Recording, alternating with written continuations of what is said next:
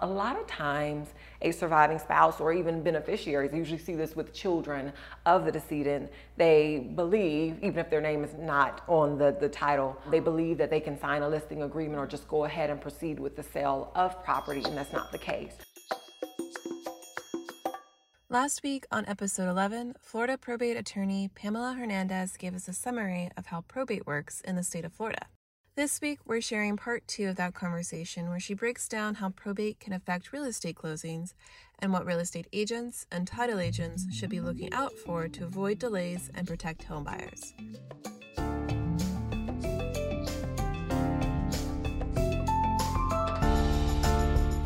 I'm Amanda Farrell, and you're listening to Title Talks. Have you seen any issues where perhaps a probate proceeding didn't go according yes. to law or according to a will that then affected a purchase of a property later on? Yes, so I would say for title agents, there are a few things that can go wrong or that can happen in a probate proceeding that can kind of cloud title. One that I can think of being an improper legal description in the court order itself. So a lot of times title companies, when you have a deed, they're going to make sure that they're looking for the correct legal description in that deed because that deed or that vesting deed is what's going to transfer the title to that property. So in a probate proceeding, because a decedent, you know, a person died and they had that asset in their name, you may not have a deed that's transferring that title. Your court order, in most instances, is going to govern and control the transfer of that title. So just as it is important in a deed to make sure that legal description is properly described in that deed, same thing for the court order. Your court order needs to transfer title with that correct legal description in that court order. So if the court order is recorded with the wrong legal description, it can cause a lot of title problems. I've seen that happen before. Divorce proceedings, if someone while they were living, I've seen uh, situations where, um, pursuant to a final judgment of divorce, stating that the spouses are to get certain properties and they're supposed to go and record properties or split properties in a certain way. And if they don't do so and record those documents, if one dies or if both dies, I've seen situations where divorces can cloud title to property because subsequent to that divorce, certain persons are trying to transfer or, or take possession of property and they did not have the rights, um, recorded rights to do so. I would also say not having the proper notice to the beneficiaries. Um, a lot of times, some beneficiaries or heirs may or may not want anything to do with probate property. So they may just say to a personal representative, Oh, I don't want that property. I don't want anything to do with it. You know, just give it to so and so. And so personal representatives may not notice that person properly in court documents, or they may not even include them at all in a court order, you know, transferring title to the assets or proper disclaimers of interest and rights and property may not have been recorded properly in county records, such that when that final order entering or transferring those assets was recorded, it missed beneficiaries or it missed heirs. And so now title to the property is clouded because you have an heir, you know, who may have stood to gain or inherit from this property was not accounted for. So I would say things like that, just not noticing the proper beneficiaries, not recording proper disclaimers of interest and, you know, just not settling property properly before the probate process started or before that final order is entered. So I want to make sure I understand even if someone verbally says to their lawyer or representative, I don't want that property, their name still needs to be documented in this notice that you're talking about? Yeah, they'll, they'll still need to be noticed um, by law. Really, really good question. So by law, anyone who has an interest in a probate estate, whether it be heirs or heirs, which you know meaning somebody died without without a will, then by law, their heirs or their next of kin, their blood relatives, essentially um, that stand to have an interest in that probate estate need to be given proper notice that the probate administration is being carried out at this time. So the heirs need to be noticed, beneficiaries who stand to gain under a will, they all need to be noticed. And if they do not want any or all of the probate assets, then they have to file and record proper disclaimers of interest. And those disclaimers need to be recorded in the county records to properly disclaim their rights under the property, such that at a later time, the personal representative can now request that the court enter an order giving the property to, you know, the remaining beneficiaries or heirs at law. So yes, it's, it's not, it's not sufficient for them just to say, I don't want it. They really do have to follow the proper legal steps so that persons, you know, in the future gaining title to the property will know that they have proper title and everyone has been noticed. Some of the common questions that I get from realtors one that just kind of jumps out to me would be who can sign the actual listing agreement. A lot of times, a surviving spouse or even beneficiaries, usually see this with children of the decedent, they believe, even if their name is not on the, the title, um, they believe that they can sign a listing agreement or just go ahead and proceed with the sale of property, and that's not the case. So, my advice to realtors is usually if you're going to list a property, before you do so, before you have anyone sign the listing agreement, pull that vesting deed and just make sure that the person that is named on the title is the person that's actually signing that list agree- listing agreement. If not, then that should throw off a lot of red flags because then you know um, may have dead persons on title. And so probate would be needed at that point, even if you are working with a surviving spouse or a beneficiary or heir that is going to stand to inherit the rights to that property and the right to sell that property in the future. Um, and so when that happens, probate is needed. Like I said, if their name is not on the title to that property.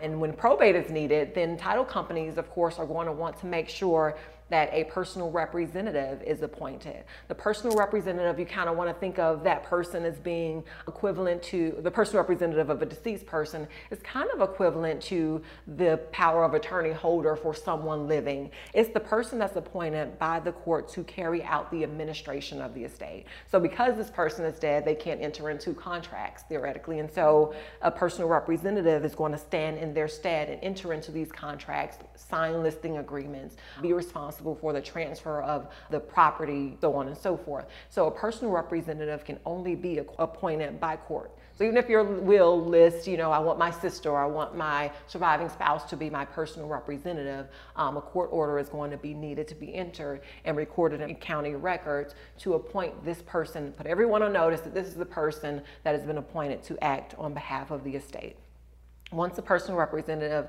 um, is appointed and their what's called their, their issue what's called letters of administration um, these are kind of those those letters that are almost like a power of attorney for a dead person. These letters issued by the court are what's going to give that person the authority to even enter into listing agreements or administer the estate of the decedent. So the title company is going to want to see that that personal representative is appointed. That probate estate is opened up first of all. Personal representative appointed letters of administration are recorded and to actually sell the property, they're going to want to make sure whatever the order transferring the title and interest to, you know, certain persons, the beneficiaries, if it's going to be beneficiaries selling the property that is transferred to them, or if the personal representative is selling it through the probate estate outright without transferring first, they're going to want to make sure that we see that those letters of administration are recorded, that the personal representative is signing the listing agreement, they're signing off on the contract. The, the realtor wants to make sure, and the title company wants to make sure that everything is done in the name of the personal representative of the estate of so on and so forth. So, you know, if I'm acting as the personal representative of the estate of John Doe, listing agreement needs to be, you know, list me as Pamela Hernandez as personal representative of the estate of John Doe as the seller. Deed is going to be, my name is the personal representative of the estate. So everything is done through the personal representative of the estate. So make sure the listing agreement is signed, you know, deed is transferring title um, from the estate to the buyer in that instance. Mm-hmm. There will be instances where heirs or beneficiaries of an estate will need to sign off. So title companies will create exceptions. They want to see those heirs or beneficiaries sign off with the personal representative as well. And um, for underwriters, then, is there any sort of exceptions that they'll list in reference to probate? So for underwriters, I've seen, yeah, other than, you know, making sure that the probate estate is properly opened up um, and certain documents, of course, are recorded, the petition for the probate, proof that the probate administration is opened in the county where the property is located. They'll want to see death certificates properly recorded, of course. That's something that's going to take place, of course, as a part of the probate process in and of itself. Where probate is not needed, but we still have a deceased person on title, there are situations where, let's say, a husband and wife took title to a property by a tenancy by the entirety, such that the husband and the wife's name are both on that deed, so two persons' name on the deed, you know, upon the death of the first spouse, the property, you know, automatically the property interest vests in the surviving spouse, but you still have a dead person's name on deed. So a lot of time, you know, the surviving spouse would go to sell the property. So the exceptions that the underwriters will come back with is make sure that an affidavit of continuous marriage is filed and recorded in county records. Make sure the death certificate of the decedent um, is filed and recorded in county records. They'll also want to see what's called the Form DR 312. It's an affidavit that no estate tax was due for the decedent. Make sure all that's recorded for that deceased person and that's sufficient to remove that deceased person off of the title such that 100% of the assets and the power to transfer those assets vested within the surviving spouse. And that, that would be the same for assets or title that was held jointly with survivorship rights or with remainder rights in someone else. You want to make sure that death certificates are recorded for those persons that pass away. So they'll ask for requirements like that, proving that someone has passed away by the filing of certain documents in county records in the county where the property itself is located. They'll ask for court records they'll ask for beneficiaries or heirs to sign off on certain property or you know if they're not signing off proper disclaimers of rights and interest are recorded. Sometimes if the title companies can catch ahead of time uh, that property, let's say a probate took place some time ago, invested rights in heirs or beneficiaries, and certain heirs or beneficiaries are not listed, they'll say, we need this to be, you know, we need you to reopen this probate estate, make sure proper notice, or make sure that the beneficiary who is not listed has signed a disclaimer, so on and so forth. So sometimes if a probate was not previously done correctly, they'll want to make sure they see those disclaimers of interest, if any. We'll be right back. Title Talks is produced by PropLogix. PropLogix knows that most closing agents don't have time to sit on hold or engage in endless email chains to get property information. That's why we developed a full suite of time saving services like lien searches, HOA searches, and release tracking. To learn more about the different ways your organization can reclaim that time and use it to grow your business, visit proplogix.com backslash services. Now, back to Title Talks. It seems like a lot of people don't think about removing a dead person from a deed, and I can understand that because it's it's a legality issue. A lot of people probably don't know how to like rewrite or re-record a deed. Yeah. So how often do you see when you're you know someone's in the middle of closing and oops, there's you know someone on there that is deceased, and how often does that set back a closing in, in your experience? We're in Florida, so I would say, you know, you're looking maybe about 40% of the time. We do a lot of realtor education courses, and we kind of, when we do our contracts classes and we, you know, do sort, certain courses to kind of explain these things to realtors, we usually recommend, know I'm, I'm usually recommending to them, like I said before, that they pull the title to that vesting deed before and just make sure that the persons that they're working with to sell this property are actually listed on that title because then you know you have dead persons persons on title. There are a lot of instances where you don't see that until you're, you know, trying to close on the property. We realize that certain persons are listed on the property. Like I said, a lot of times, especially when you're dealing with multiple people on title, a lot of people think one of the common things that I see is, you know, you have joint tenants or joint owners on the property, but it did not list survivorship rights, mm-hmm. such that the surviving joint tenant is thinking, I automatically have a right of survivorship. And in Florida, no, you don't. It has to specify you have a right of survivorship. So I usually see that arise when we have joint joint tenants on, on title. We get to the closing and the surviving tenant didn't say to us, hey, this person died. and so when they let us, they finally let us know, you know, because we're asking, hey, we need to see this person sign off here. We need to see this person sign off there. Mm-hmm. And they're going, no, they're dead. Forgetting to tell the attorneys of the title company that a person died can really delay the closing. So you're talking about, you know, maybe two weeks, maybe even more. You know, usually if we catch it, you know, I get that phone call, you know, from the, the attorneys at the closers saying, hey, you know, a probate is needed. Usually I can get a court, you know, to open up the probate estate and um, appoint a personal representative and get those letters of administration issued to that personal representative to allow the personal representative to now step in and sign, you know, that contract and, you know, to proceed with the sale of the property, you know, maybe in about two weeks, but the depending on the property, the certain the type of property that it is, depending on creditors even, mm-hmm. you know, you may be talking about a, a substantial delay usually a decedent's homestead property. So that instance, we can kind of correct that sort of issue and, and, and, get the home sold ahead of time. Even where there's joint, when it's not homestead property of the decedent, you know, even when it's a certain joint property, um, there are ways that we can open up the probate estate maybe in about two weeks and petition the court to sell the property and we can kind of hold the proceeds of the sale in the escrow account to allow for notification of the creditors, to kind of allow for the carrying out of the probate estate outside of the home sale, allow the home um, closing to proceed while the probate process proceeds. So we're talking about a two week delay to maybe, you know, a month or so. But, you know, I'll, I'll, tell you the horror stories is that, you know, we're, we're not notified and we have joint persons on title such that a probate administration is needed. That home sale can't proceed until you know, get a personal representative appointed and get the authority of the court to go ahead and sell that property. And so that's usually when I'm running to the court, running to the court, you know, and, and asking the court to kind of expedite things. And so if we're told ahead of time, we can get that done. Another thing that people want to consider, whether it be title companies or sellers of property, would be beneficiaries that have deceased.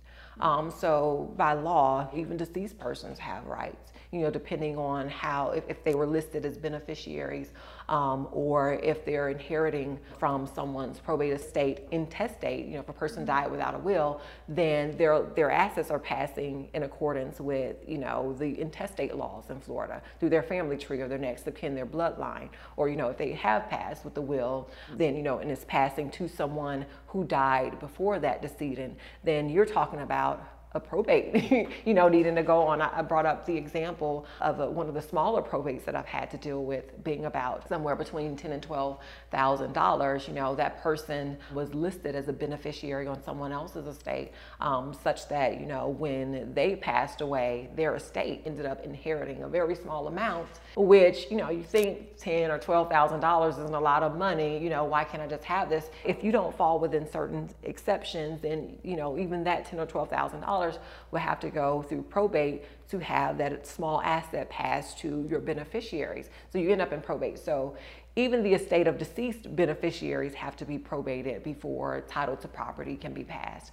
I have a horror story um, that always comes to mind when I think about it, we call it heir property. So property where someone passed away a long, long time ago, no probate ever happened, so the title to that property passed to deceased persons, you know, who died, and so their their share passes to their heirs or their beneficiaries, some of which may be deceased, so on and so forth. So, make a long story short, I have a probate case where we had to, to sell one property that's worth about $65,000. We're having to probate 15 probate estates.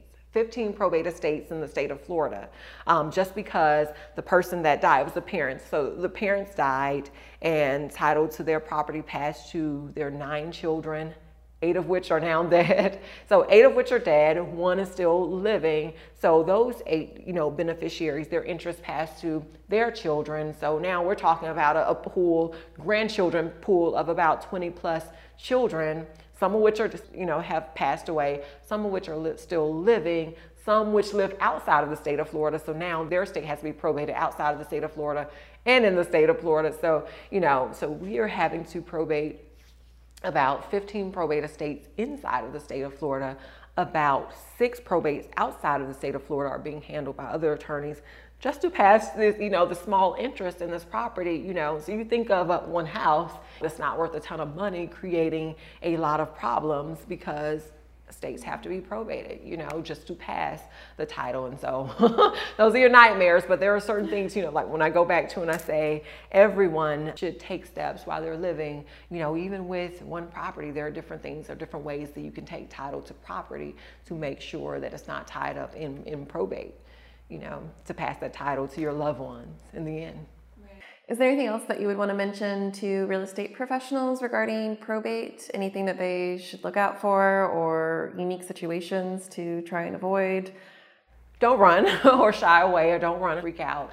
Um, when you're dealing with a probate situation, I would say contact your um, real estate and probate attorney that can hold up a closing, can be dealt with relatively quickly by a probate attorney. Even in a situation where you have multiple estates that have to be probate, or you know, if, if you have um, assets or beneficiaries that are hard to locate, the quicker you notify that attorney, the better. Have your clients talk to a probate attorney. Sometimes probate may be needed, but sometimes it's not needed. Depending upon the type of um, asset or how the title is held, you may not need probate. So ask ahead of time. Um, don't be afraid to ask, of course have your client do their homework ahead of time and you know realtors do your homework you know as well ahead of time. And usually even if probate is needed the quicker we know um, the more we can guarantee or, or ensure of course that the closing will go by smoothly. There are things that we can do or petition the court and ask the court for permissions to grant the sale of this property while the probate continues. So if we can do that ahead of time it is good but um, don't be afraid of the probate process. You know just consult with the attorneys um, like myself, and we're glad to assist in, in that process. Well, thank you so much. Title Talks is produced by PropLogix and myself. Original music is by Cole Sando. Original graphics are by Jordan Norris. If you have an idea for an episode, please email us at title.talks at proplogix.com. That's P R O P L O G I X.com. Until next time, happy closings.